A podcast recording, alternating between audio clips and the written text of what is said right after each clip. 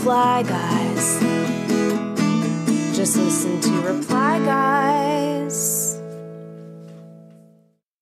Hello and welcome back to Reply Guys.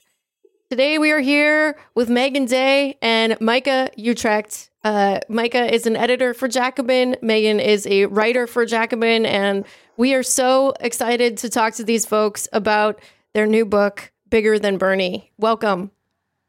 Thanks for having us. Hello, thanks for having us. So, you know, not a lot going on this week. Uh, but no, what a what an opportune time to speak to both of you. Um, as unfortunately, Daddy Bernie has suspended his campaign this week. Uh, we're all very obviously uh, kind of sad and despondent about that. But hopefully, later in this conversation, we can talk about ways to not be so despondent about the current political landscape. It's like we've all been sent to our rooms. Just think think about what we need to to do differently in the future. So, how are you guys feeling about our de facto nominee? En- Enthusiastic, just like everybody else. If you look at the polling data, everyone's psyched on this guy. Absolutely. We're psyched. We're Yeah. feeling. I'm I'm just getting very nervous about us seeing a repeat of 2016, where you know Bernie was destroyed in order to pave the way for the electable candidate who then did not get elected. But hopefully, I'm proven wrong. But uh, it seems less likely with each passing day. You know, know. you know what's funny is that there's there's the centrists are sort of doing two things at once. They're speaking out of both sides of their mouths right now. I mean, like they're they're they're sort of gloating and dancing on Bernie Sanders' grave and sort of rubbing it in the faces of the left. This is happening all over the place, just as we knew that it would. But also behind the scenes, they're like pleading with Andrew Cuomo to please supersede their chosen candidate because they know that he's like a complete disaster. So they're kind of they're right for one on one hand they're you know writing op-eds about how this disproves our entire theory of politics, and on the other hand they actually do remember 2016 and what a disaster it was, and they think that Biden might be even worse than Hillary Clinton. They're really worried Oh, that he's going to lose. absolutely. I, I'll, I mean, I think that he is. He, in some ways, in in some areas, is running to her right. A lot of areas. Yeah, and also part of the reason why so many of you know your Amy Klobuchar's, your Pete Buttigieg, all all of those centrist candidates. Part of the reason why so many of them ran is because Biden is not a super electable candidate, and he is so kind of uniquely weak in his class. Yeah, I mean, it's definitely well, first of all, do we know for is is that like a proven thing that behind the scenes they're asking Cuomo to maybe step in or I mean I've I've felt like that would probably happen, but I haven't seen it anywhere. I don't know about the actual behind the scenes. Like I don't know about the the key players in the party and what they're actually doing, but you can see even kind of high profile um, supporters of Joe Biden or supporters in name of Joe Biden, centrist Democrats are are sort of like uh, pumping up Cuomo, and then you have like various supporters just openly pleading for Cuomo to jump in.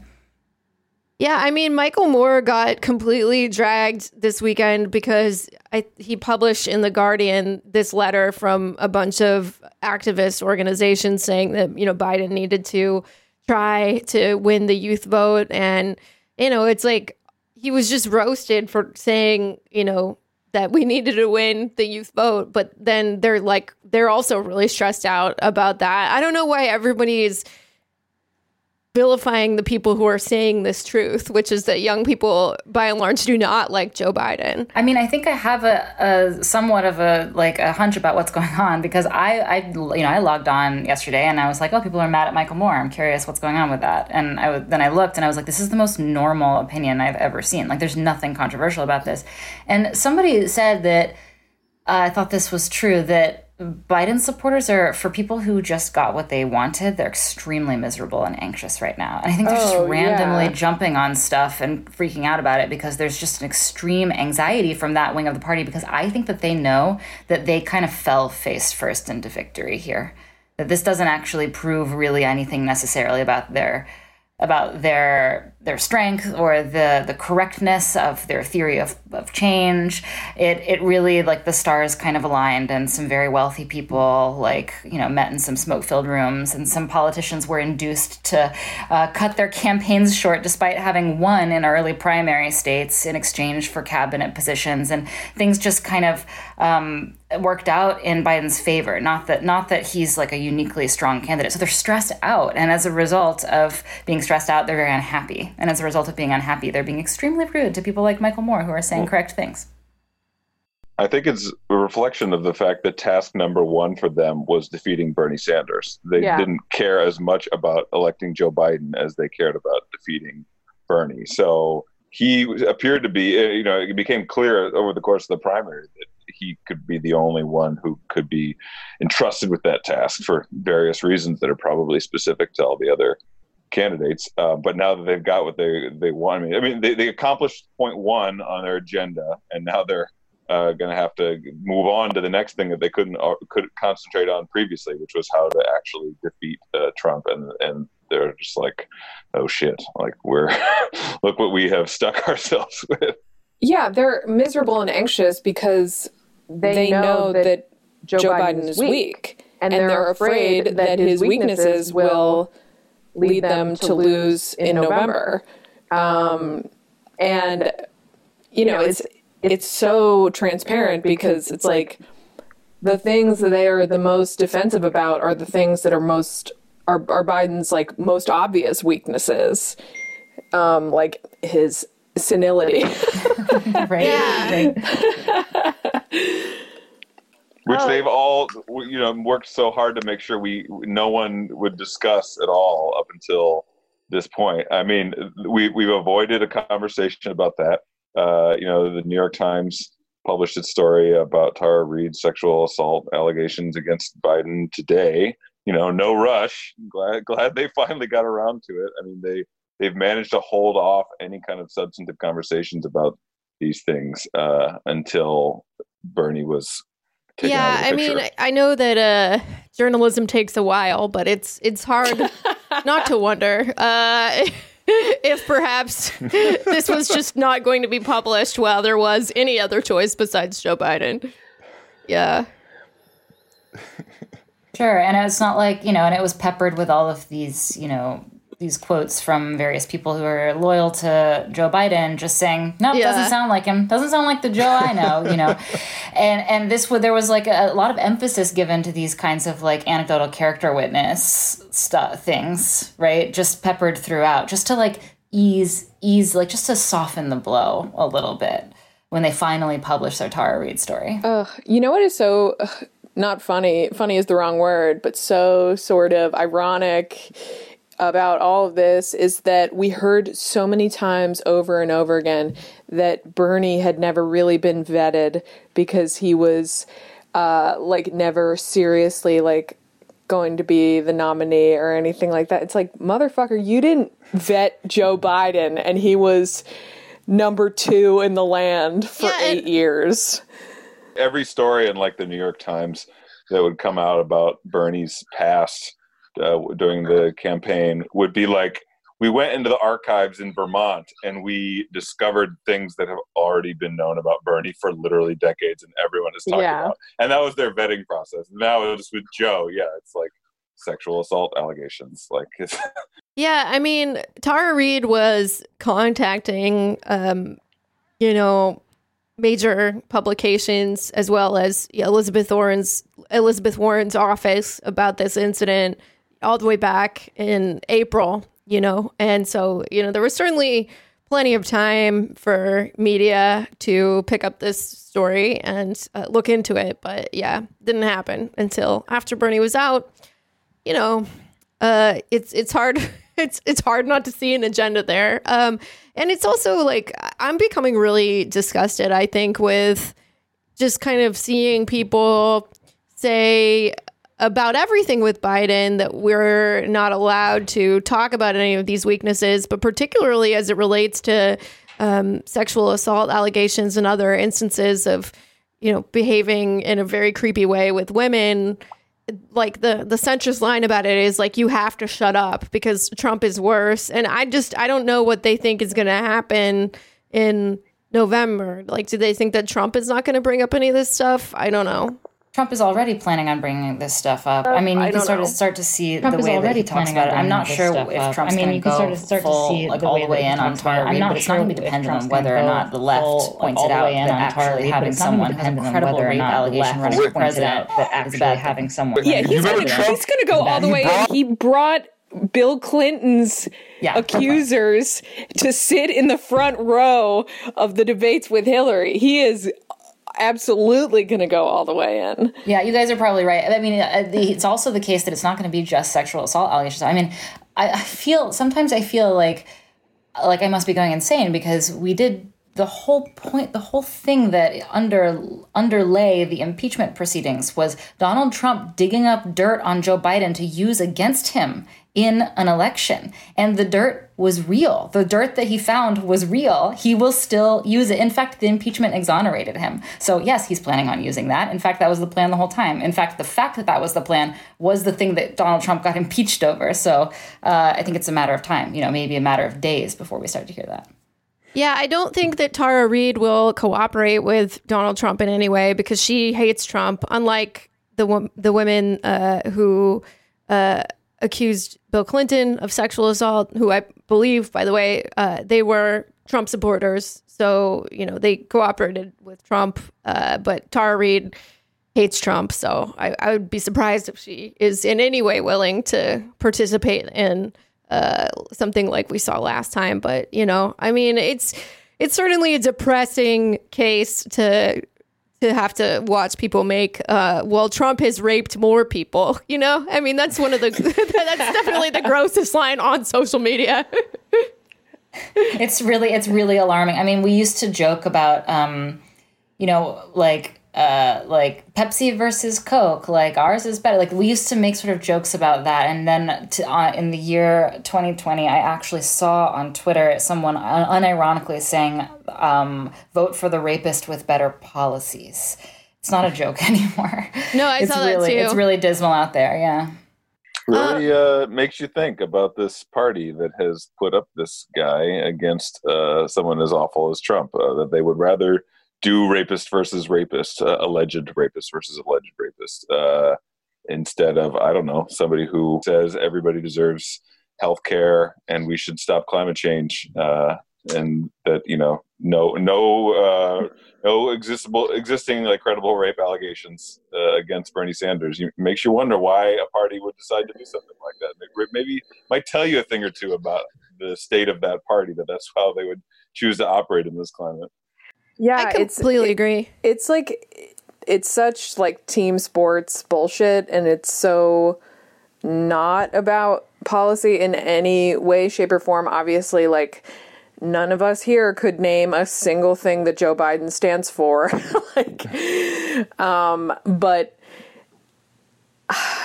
yeah I, I think the i have to imagine if there were any if there was like any strategy here it's like coalescing around the guy who has the closest connection obviously to Barack Obama who is still the most popular former president that we have living today um, though I think that we should run I think we should run Jimmy Carter. He seems like he's doing great. I would He only did one term. We got to give him a second chance. He only did one term. He could do non-consecutive terms. Who didn't know? Grover listening? Cleveland did that or something. There was one president Yeah, who did that. It was it was Grover Cleveland. I have a question for both of you, um, but let's start with uh, with Meagan.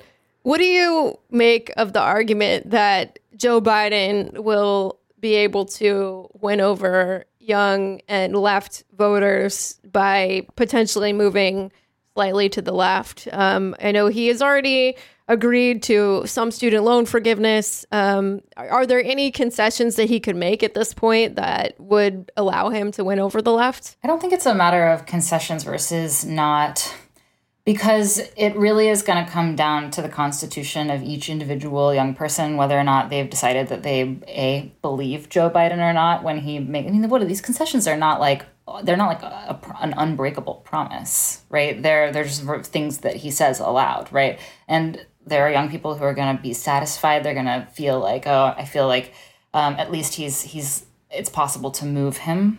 And there are lots and lots of young people who are just going to not see that as particularly authentic and they're not going to be particularly moved by that. And also it's not it's not young people's voting patterns are not necessarily going to be dependent on the things that joe biden says. Uh, they might it might just have to do with you know some young people really feel like they want to send a message to the democratic party establishment that their votes cannot be taken for granted some young people just don't really pay attention to politics that much and they only paid attention because of Bernie Sanders. And now that he's gone, the whole thing has lost their attention. And some young people pay attention and they feel that it's necessary to vote in a harm reduction kind of way and they feel that it's more important to get um, uh, Donald Trump out of office than to send a message to the Democratic Party establishment. And all of the, the kind of proportions of those three things are not going to be determined by whether or not Joe Biden decides to lower the Medicare age another five years or some other kind of incremental gesture in our direction. So I guess we'll have to see how it shakes out. But I'm not sure it's all hinging on what, what Biden says in the next you know couple weeks or months. Yeah, I think that whether or not he's able to convince enough young people to vote for him with with throwing us some bones. Um, although I will say that you know Hillary Clinton kind of refused to do that, so at least it's a good sign that Biden and his campaign are smart enough to like not talk about you know uh, any kind of progressive policy commitment as like uh, us wanting a pony or whatever. I mean, at least he's at least he recognizes that it makes sense for him to rhetorically move in that direction. But um, whether or not he's able to do that, I think that part of what led to Bernie's campaign, I mean, there are numerous reasons which we could get into, but I think an important one of them was the fact that many of us, you know, millennials especially, went through two terms of Obama and had our hopes raised really high by Obama and then had almost all of those hopes shattered by him. We, we thought we were getting promised some really uh, inspiring progressive policies through his really high soaring rhetoric. Uh, and we didn't really get a whole lot out of that uh, campaign. Um, even if we like a lot of us liked him on an interpersonal level or something, I think most young people were really disappointed by his presidency. And so Bernie came along and, you know, offered something, you know, he had a record to back up the actual tangible progressive policies that he was proposing. It wasn't just sort of vague, soaring rhetoric that made you feel good inside. Um, it was like tangible stuff, and he had a record to prove that he was serious about fighting for those things. So I think that just in terms of a longer term like arc of of young people, Zoomers and millennials especially, people are not going to keep falling for uh, the, the kind of promises, progressive promises of candidates like Biden. They've, they've come to see them as being pretty hollow, uh, that they don't think that someone like Biden will actually follow through on them. And that's why they got behind Bernie in the first place. And they're going to want uh, similar candidates who are similar to Bernie to get behind in the future, not uh, people who just have what they see as empty progressive promises. I would add to that that I just want to back up to something that you said at the very top, Micah. I agree. I agree with all of that. Um, and you said that it's a good sign that Biden is, uh, unlike Hillary Clinton, is actually like the look. The bones that he's throwing us are not are not particularly substantial, but at, at the least very smart on his part. Right. It's at least smart on his part, but the, this is what I wanted to get at is that the reason that it's smart on his part is because we have announced ourselves as a presence that has to be dealt with or responded to some way. And a lot of centrists are still insisting that we just be completely ignored. I know that for the most part, it seems it a lot of a lot of them think of us as like a nuisance, um, and they just wish that we would go away. But some of them, even people who are very very hostile to our project, are smart enough to understand that they need to like i mean i don't think that the, that the adjustments that they are making are particularly impressive but just the fact that they're making adjustments with us in mind or even even just like the at the tip of the iceberg, right? Like I am hoping that that is a tip of an iceberg of conversations that are happening in the background about what to do about the presence of a new political bloc, which is consists not not only of young people, by the way, but just of the very restless, uh, largely working class uh, portions of the Democratic Party base, including lots of people of color. Um, and lots of women, um, and, and the people who just are work minimum wage jobs, people who you know are drowning in medical debt or drowning in student debt, people who want something to change, and and idealists who maybe their own material conditions are, um, you know, like more or less fine, but just like are sick of living surrounded by misery and inequality. And that that is the creation of a new political bloc that the Democratic Party establishment had been ignoring uh, last time and for a while, and could continue to ignore, but is maybe maybe showing signs that it is going to not con- continue to ignore forever. I I agree with that. Uh analysis, I also think that this voting bloc being a force to be reckoned with comes from the fact that it's not Bernie being coming in second out of two candidates or three. Mar- fucking Martin O'Malley, I guess, ran in 2016, but it's like him coming in. I mean, he still came in second, but it's like him making a big showing in a lot of like really important states. Uh, and coming in second in a very crowded field um, this time.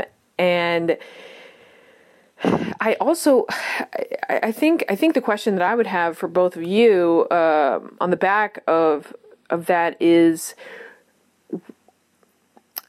I think all of us were a little disappointed by young voter turnout even in the primaries, um, and I would think that and obviously with the caveat that 20 states like have not voted yet in the primaries. But um, do you think that the explanation for that is is more um, just uh, like you said kind of like a disillusionment with uh, with kind of like empty promises? Uh, micah you can go first yeah, I think that that became very much apparent to me, for example, when I was in Iowa knocking on doors for Bernie. And this is true of, of the entire electorate, not just young people. But uh, I would knock on people's doors and talk to them about Bernie, and there were people who were not uh, high volume political consumers. You know, they were like average working class people who didn't think about politics very much. They didn't know very much about Bernie. And I would lay out Bernie's program for them and it wasn't that they were against what I was talking about. It was just that like they didn't believe what I was saying was actually possible to achieve. Um, and Bernie's whole theory of the case, right, was that he would be able to inspire enough people, especially young people, but uh, inspire disaffected working class voters as a whole to come out uh, and vote for him. And Bernie accomplished a lot of really important things, but that he did not accomplish and we do have to wrestle with that and talk about why. I mean, uh, Chris Maisano is a contributor to Jacobin wrote something really interesting during the primary where he said that like the the task of of a Bernie is is not just you know putting things on our political agenda that have been taken off in the past. It is that work of convincing people that anything can be done about the horrific situation that we find ourselves in it's like to rebuild their faith in the political process as the means by which their lives can be changed for the better. Uh, and that's a very tall order for anyone to have to uh, to accomplish. I mean, I think he obviously accomplished it on some level. He got some of us pumped up. He got some of us believing that there was a that there was a different way, you know, beyond the status quo. Um, but it's going to be a much longer term shift uh, that's required that, that we haven't achieved yet in making that possible. I mean, we, t- we write in the book about how, Meagan, I think you included the quote from, uh, from AOC about raising expectations, how Bernie's campaign raised people's expectations. And uh, there's a quote from her at the Queens rally where she says something like, When Bernie ran the first time, I was a bartender in Manhattan and at that moment, I did not believe that I deserved health care. uh, you know, that was something for some other kind of person who was more deserving, who I don't know, worked harder or achieved more or wasn't working as a bartender. I was not the kind of person who achieved healthcare or who, who deserved healthcare. And it was through Bernie's campaign that I came to believe that, uh, in fact, I do deserve healthcare. And so um, we need like millions of AOCs uh, you know, coming to that kind of realization that actually I do deserve these things, and actually my engagement with the political process through you know running for office themselves or volunteering for a left candidate or for through getting involved in sort of social movement work through a group like the DSA. Uh, they're doing all those things that it is possible to change the world, but that's a long term project and one that we're not finished with yet. So your book, you know, it's a it's kind of a path forward for the left at this point, right? Yeah, I can answer. I mean, yeah, the book. So, so okay, the book we wrote, we started writing it last summer, so we had no idea what was going to happen. There were a couple of different, um, there were a couple of different paths available to us. One would be that uh, Bernie would lose, which is has now happened. We always figured that that was the more more likely thing to happen um, lose the primary, that is. Another option was that Bernie would win the primary and then lose the uh, general election, which, by the way, I have to say that one of the very small silver linings for me in all of this is that I actually think that would have been worse for the left than the current situation that we're in. Do you, do you totally know what I agree. mean? Like, I, agree. I, I com- I joined like I became I, I became an organized socialist. I joined the Democratic Socialists of America because Bernie lost the primary and then Hillary Clinton lost the general election. Like it it to me that really shored up a narrative it made very plain a set of lessons that i had already started to internalize and that really gave me the push that i needed to become an organized socialist so, um, so I think that there is some val- some value actually in Bernie Sanders losing the primary compared to losing the primary and then losing the general. Of course, the third option was always the best option, which is that Bernie Sanders would win the primary and then go on to win the general and be the president of the United States. Um, there We were, would love to see it. we would we would loved we would have loved to have seen it um, and Uh, it we tried to write a book that would be applicable in all three of these situations which was actually pretty difficult because they represent different timelines right? They represent like completely different narratives about about politics and about the politics of the left and how viable they are that we have to adjust around as we're as we're acting so it was difficult to write a book that kind of boiled it down to the essentials, but I think we did a decent job. And then ultimately, we had to choose a little bit, and we had to decide which which thing we thought was the most likely, and kind of privilege it a little bit. And we did end up thinking that this was the most likely, right? Not because there's anything wrong with Bernie Sanders. On the contrary, it's because um, the he's like he like fell out of the sky, sort of. Yeah. What what I what I mean by that is that like, yes, it is true that um, there was the Great Recession and there was a, a surge of populist sentiment and um, and there was a, a, a rise in sort of like um, agitation uh, and it could have gone in any direction. But so yeah the, the, there was a sort of material basis for what happened next. And you saw that with occupy wall street you saw it with black lives matter um, but it's also true that we didn't have to have somebody well positioned to offer electoral leadership in that moment who self identified as a democratic socialist. Actually, that's completely random that that happened.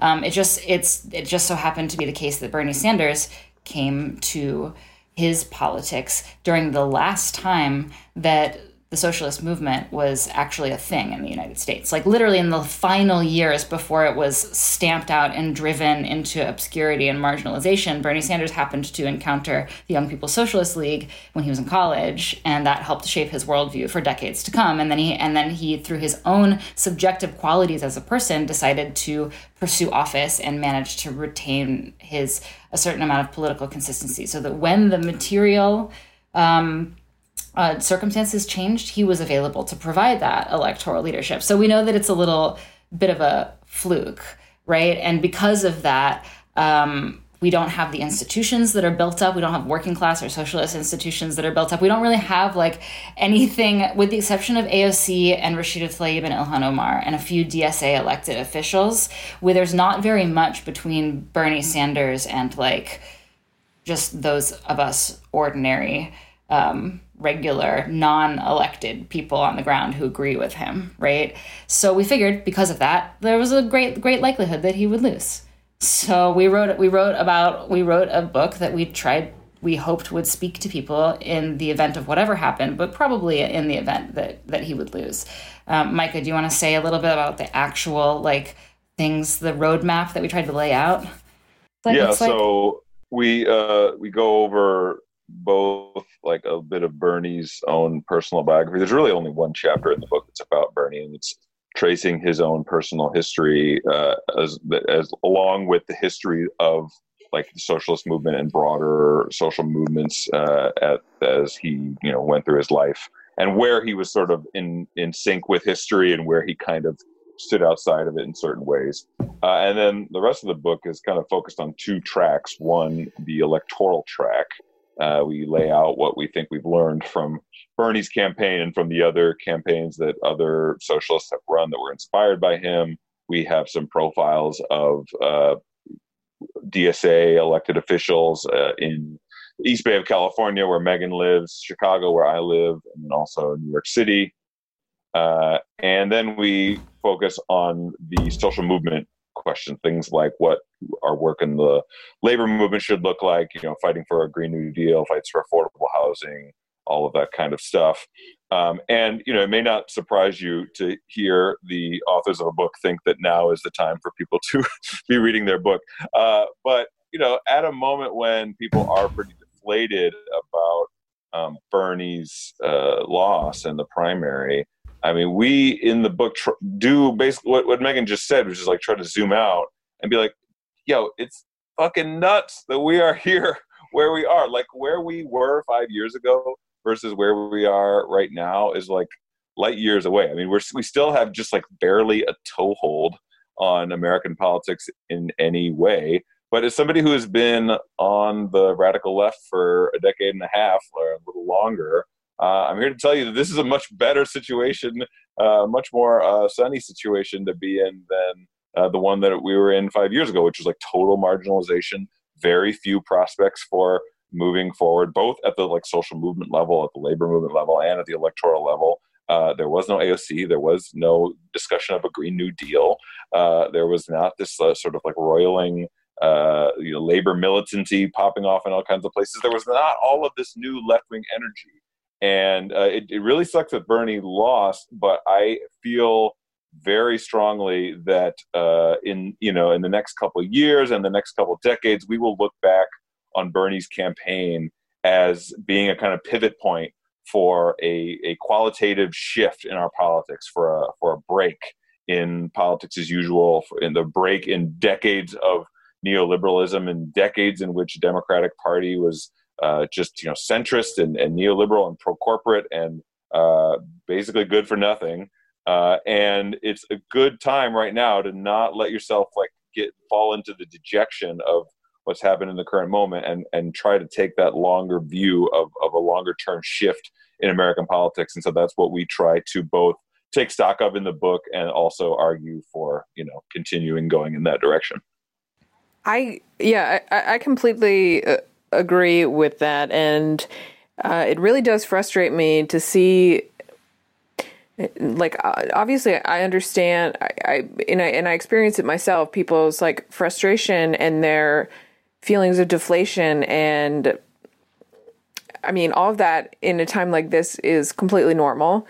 But to then take it a step further and say, well, I'm giving up on electoralism entirely uh, to me is really like a bridge too far and it's a missed opportunity because um, I'm involved with like a lot of the a lot of uh, local organizing here and I can see very clearly how much the winds are changing and how quickly. Um, a lot of ideas, t- to your point, a lot of ideas that were like on the margins uh, of the left uh, are now kind of mainstream ideas in this country. Um, and whether or not we can, I think when your your only conception of what electoralism is is federal elections every four years. Yes, you can get frustrated very easily, but what we can win kind of at a groundswell level is considerable. Um, there is so much to be won at the state level that is really possible. And I just like, I wish more people understood that. There's a couple of different reasons why you would pursue elections. One of which is to have your people, people who, um, you know, agree with you, uh, agree with us, in positions of power where they can potentially affect change. But that's not the only reason why you would want to pursue elections either.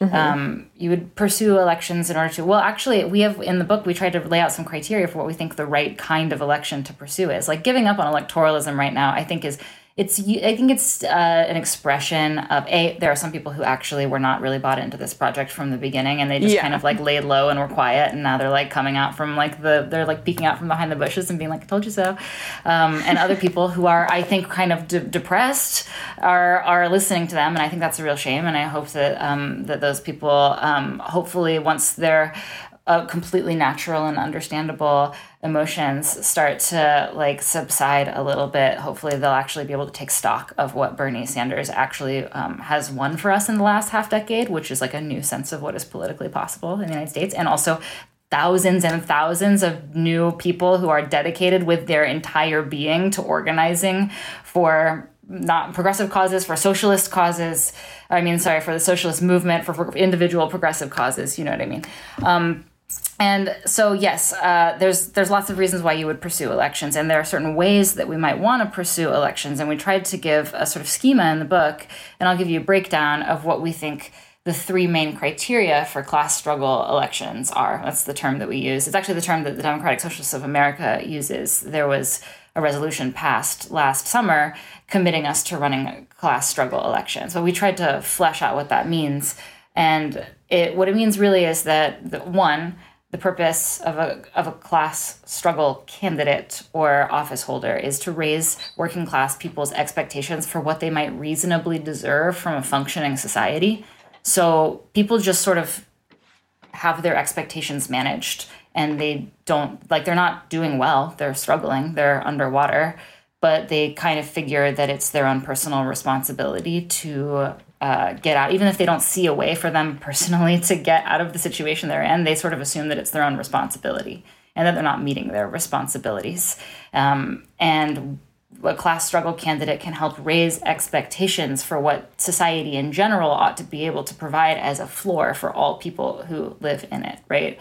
Um, so Micah touched on that a little bit earlier. Um, you know, healthcare, education, clean air and water, peace, a secure retirement, things like that. You know, the society ought housing. to be able to housing, yeah, the society ought to be able to guarantee that stuff to you just on the basis that you are a member of that society. So that's the first is raising expectations. The second, I think, is really important. You, you, it's important to, for the purposes of class struggle elections to polarize in a very specific way. So the right wing polarizes our society along lines of cultural difference, national difference, racial difference, gender difference, and so on. Um, they're masters at division. We know this. But it's a little trickier when you're looking at the center. They are apparently the ones who are promoting sort of unity and harmony, but it's this kind of false sense of unity and harmony that takes for granted that people whose interests are diametrically opposed to one another might actually be able to get along. Like the Democratic Party is essentially telling us that that Blue Cross Blue Shield should be able to get along with and coexist with people whose medical claims are being denied by Blue Cross Blue Shield and who are dying because of that. So this is a mm-hmm. false sense of unity. So what we're talking about is a specific type of polarization and a specific type of unity. It's uniting the vast majority of people in this society, the working class, of, of all nationalities, of all races, and all, you know, all over the country. Geography is a huge line of division for the right uniting all of these people against the the actors in society that they are most different from, which is the very very tiny minority of people and corporations that run everything. So it's both polarizing and unifying. And that's a completely different perspective than you're going to get from either the right or the center. It's something that only the left can really offer. And we think it's important to have that perspective if you're going to run a campaign and call it a socialist campaign and put a lot of energy into it. Um, and then the third one is, is much more intuitive. It's just leave leave movements stronger than you found them. You know, like have an open dialogue and channel with movements uh, that are already you know underway in whatever community you're representing. Um, and we gave sort of sort of case studies of what we think that looks like. And, and I'll say that in my experience in the East Bay, we ran an unsuccessful campaign for uh, a candidate, a Democratic Socialist for um, state assembly. But coming out of that campaign, the forces, the coalition that had come together to, to run that campaign ended up really playing an important role in the Oakland teachers strike that happened right on the heels mm. of it. So this is an example of what I'm talking about is like using the momentum. If you have a movement rooted campaign, you can actually be building momentum even when you're electorally unsuccessful. Micah, anything else on that topic before I ask you another question? Uh, no, I mean the one of the most important things is what Meagan was getting at at the end there, just to reemphasize it that um, people are understand uh, you know are frustrated with elections and they say there are limits to those elections and we would say uh, we agree with you. There are real uh, limits but we've seen through bernie that we can use elections uh, not just to get good people elected to office but actually also be used to uh, build social movements. We need to be doing both of them and uh, bernie showed us how it's possible to do both at the same time and not slide into the into, into too far into either direction, like only being obsessed with electing people to office and then not building up any kind of real power on the ground, or only focusing on trying to build power on the ground and then leaving the electoral realm to some very uh, bad people. we can we can do both at the same time in ways that strengthen both. I completely agree with that. I think one thing that's been on my mind concerning me lately is how people will stay motivated, you know, because I, I think like with Bernie, you know, campaigning and giving inspirational speeches and you know like you know all of our friends are canvassing for Bernie it's just like uh, during his campaign it was just a really easy time to give a lot of your life to uh, this cause and you know I'm worried that now that things are going to be a little bit less centralized uh, some people will kind of check out? Is there anything that we can do to kind of prevent that or mitigate that?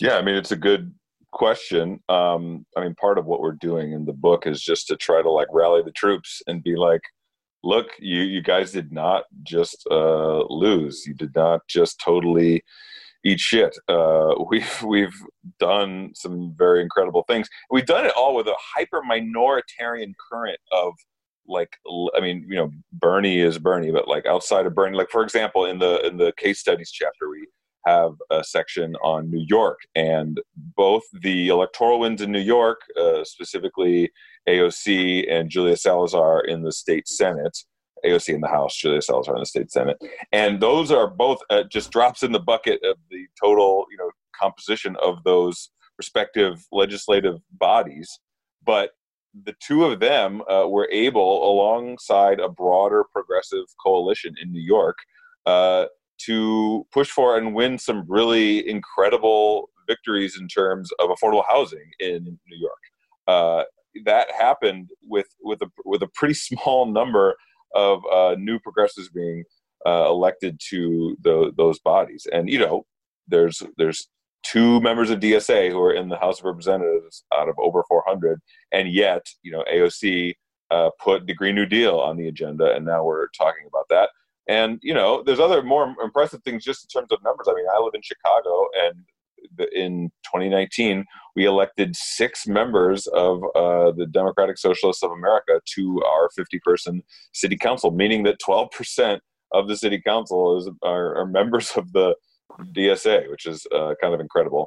Um, and all of that is happening within like broader, like in New York, there's a broader progressive uh, upsurge happening that goes beyond DSA. Obviously, that's also true in Chicago. We've had, you know, the Chicago Teachers Union really uh, totally shifted the politics of the city by going on strike in 2012, and then several times since then.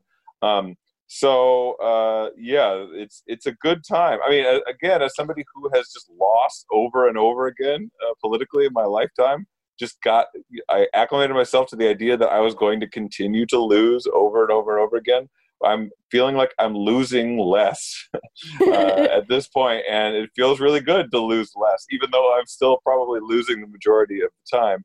Uh, and so people should be. Uh, I mean, that's that's not exactly a "to the barricades" kind of uh, you know quote to get the get the masses out to rally, but like the, the truth is that we're we're doing some really rad stuff. And then you know, in the conclusion, we even we get a little sappy. I think Meagan, Meagan, you were the one getting sappy, uh, talking about, but a good sappy, you know, about That's the true. kind of uh, meaning that we have gotten in our lives, the kind of incredibly close uh, friendships and and you know the, the the how we've gotten so much meaning in being a part of this struggle like in in hindsight you know reflecting on just the last couple of years of really intense activity uh, we, we've, we've gotten so much out of it and there's no other way that we would uh, rather live our lives and so uh, you know even if we are continuing to lose more than we win uh, it's a it's a good way to to spend your life involved in this in this struggle for things that are good. Uh, it certainly beats, uh, you know, just deciding to throw up your hands and or even go fight for things that are bad. I, I was gonna say that you know I think we need to. I agree with everything that my so in general Micah's and my dynamic after this has been that I've been like a little I've been a little gloomier than than him.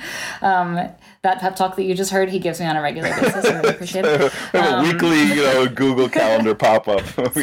daily, daily at this yeah. point. Uh, well, you know, and there's there's a reason for this, which is that Micah was an organized socialist before Bernie Sanders started running for office, and I wasn't. So for Micah, it's fucking he's having a field day. This is great. This is the best it's ever looked. And for me, I'm like, we just lost the thing that was the only thing. Like, I've never been an organized socialist when it wasn't possible for Bernie Sanders to eventually be the president of the United States. Not likely. I never thought it was likely, but I always thought it was possible, right? And it does feel like a chapter is closing. It feels like we're going to be in the wilderness for a minute. I think that we should just acknowledge the reality of that. Like it's the the movement it's almost like a, an accordion. Like the movement really stretched out and it encompassed millions and millions of people and it does feel like it might shrink back a little bit. But you know what? Like it's going to spread back out again if we a first of all there are things that we don't have any control over that are probably going to intensify the political situation and make it more volatile an example of this would be the massive economic crisis that we are in right now last time there was a mass- massive economic crisis it led to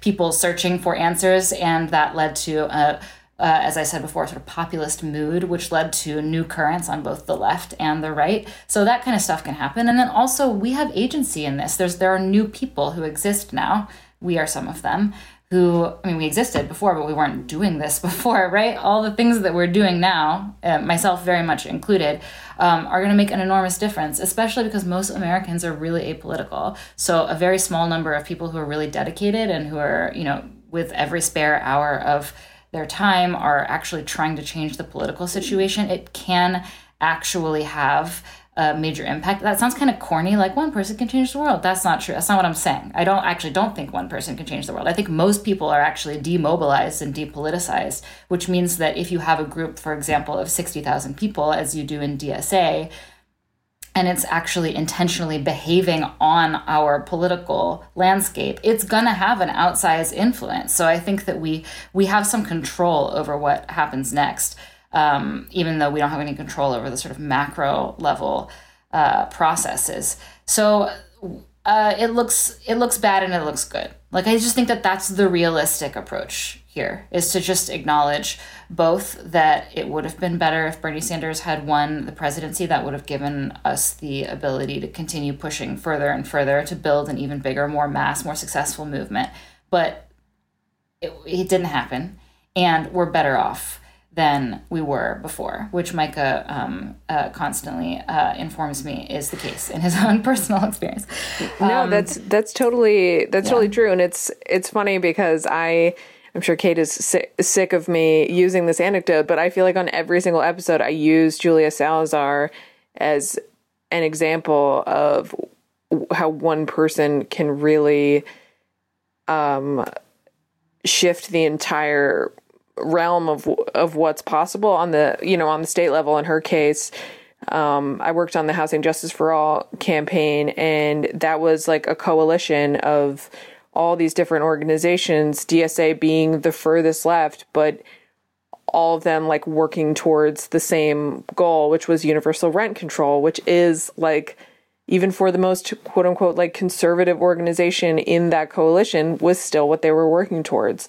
And I think it's like really I mean even just like knocking out the IDC in the in the New York State Assembly was like so so huge and those are only you know those weren't that many people. I really I know that it is asking the problem with this obviously is that like political engagement is asking a lot of people who are already like stretched very thin um, in a lot of times it's like obviously like working class people are hardworking people who don't have a lot of free time and don't have uh, um, you know a, a lot of times they don't have like the bandwidth to take on like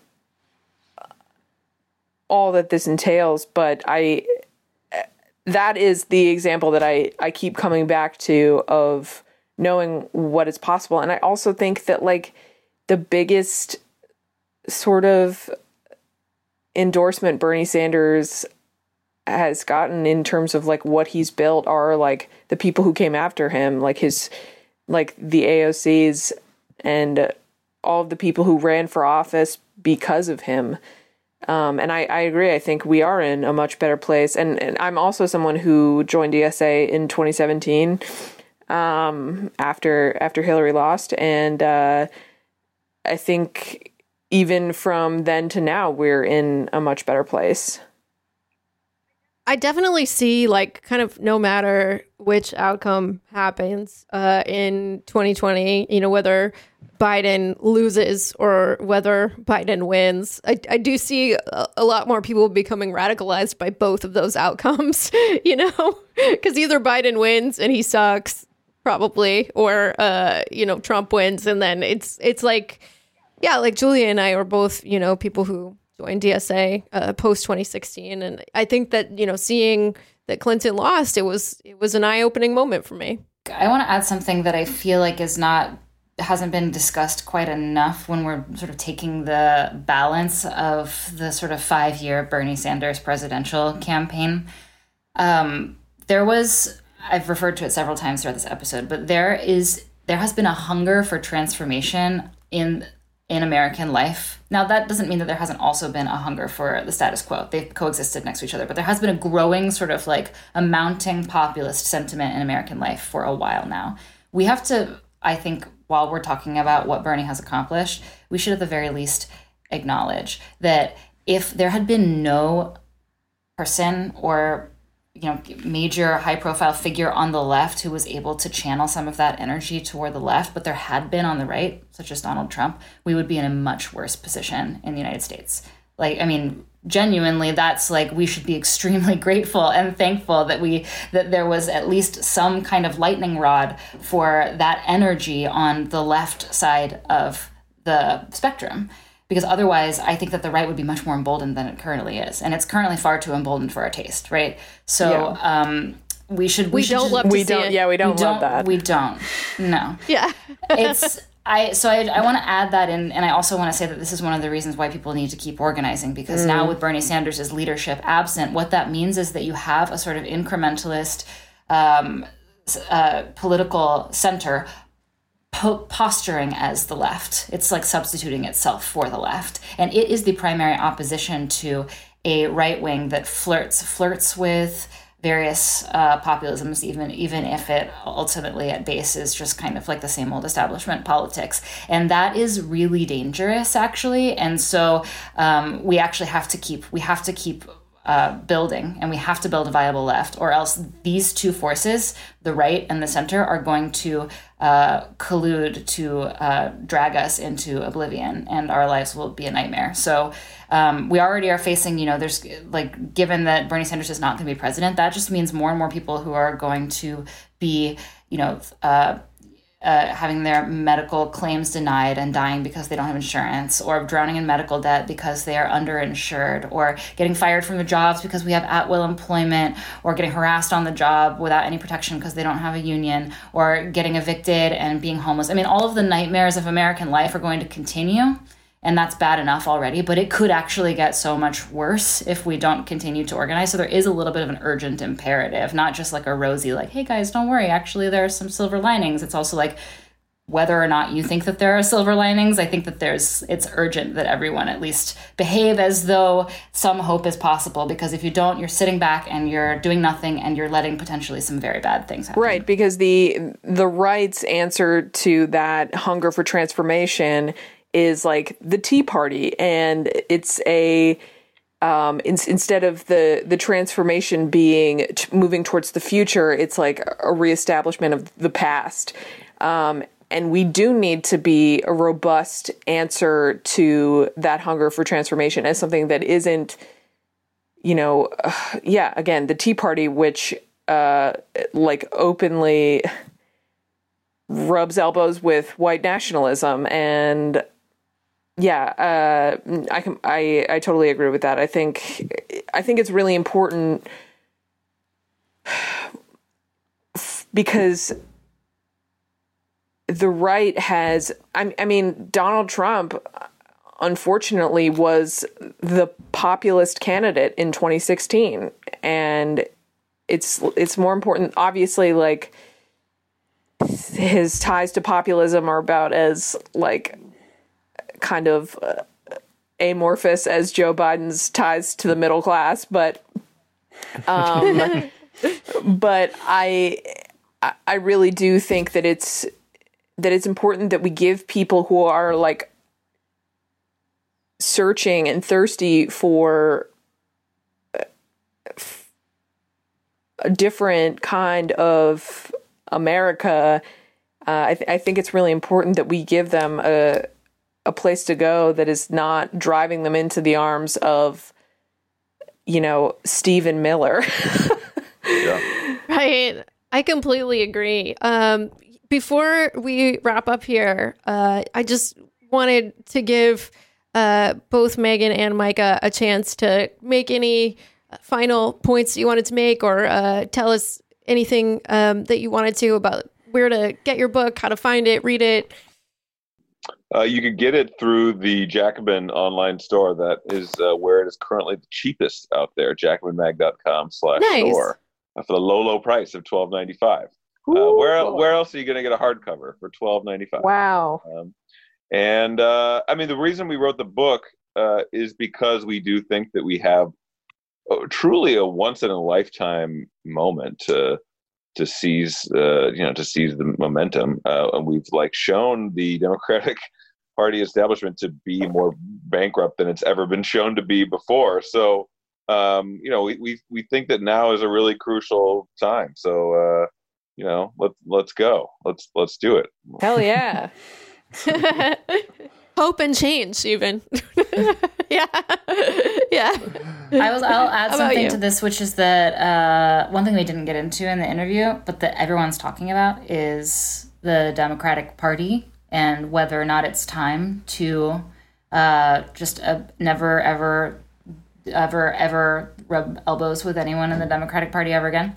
Um, we uh, despise the Democratic Party and we make it abundantly clear in the book, but there's also a large section on how precisely to effect a successful break from them that doesn't result in our own marginalization. So I hope that people will pick it up for that as well, since that's a, a, rage, a raging debate right now. Yeah, I have been thinking about that a lot. I'm I'm so disgusted with the Democratic Party, but you know, I mean, it's I don't I don't see personally like a, a huge hope in, you know, the the Green Party, let's say, right now No, or whatever. So I Definitely not. Yeah, it'd be interesting to have you guys back on and talk about just that issue because I'm sure it's on a lot of people's minds. Um, can I, can we actually know like two tips from that, or like just a tiny So, little bit? Yeah.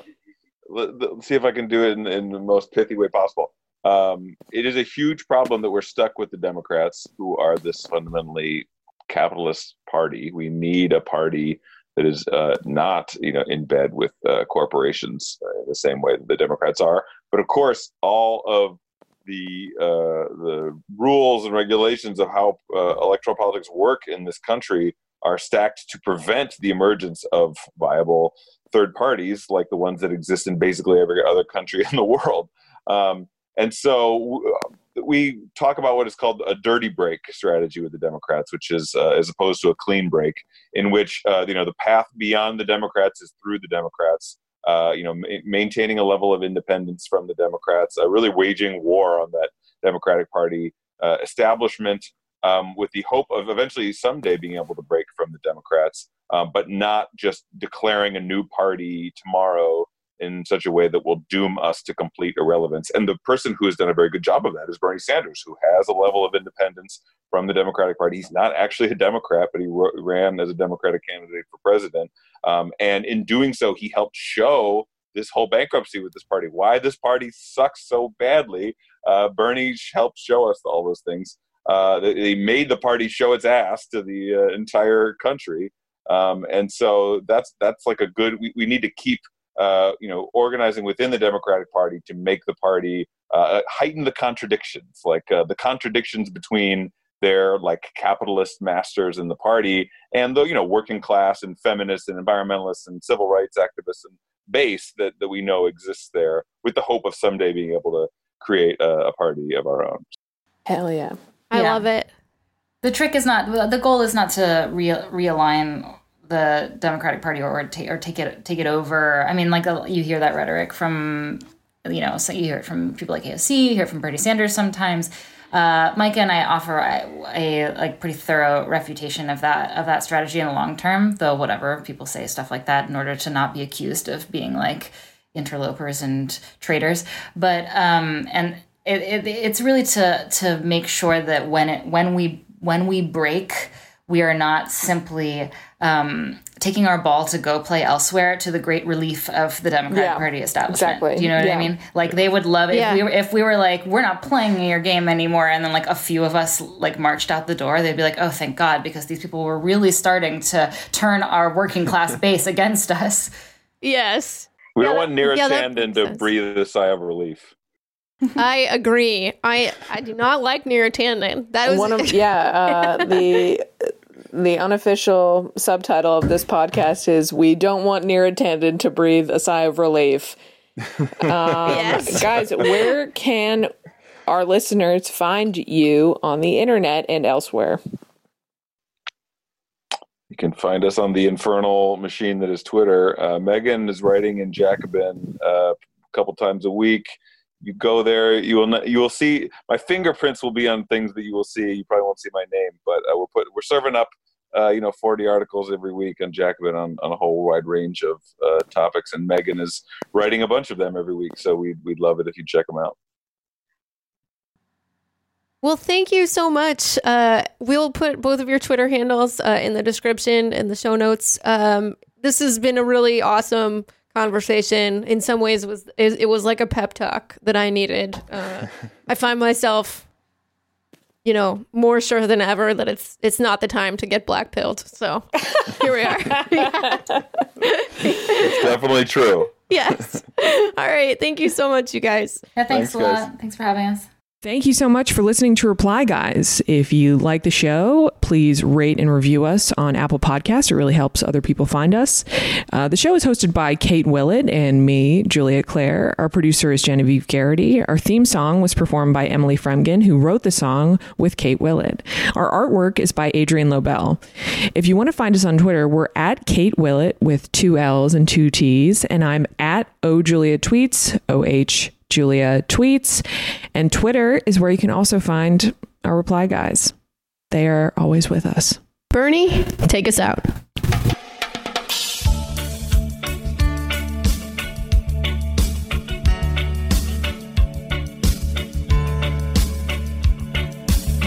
As I went walking that ribbon of highway, I saw above me that endless skyway. I saw below me that golden valley. This land was made for you and me. This land is your land. This land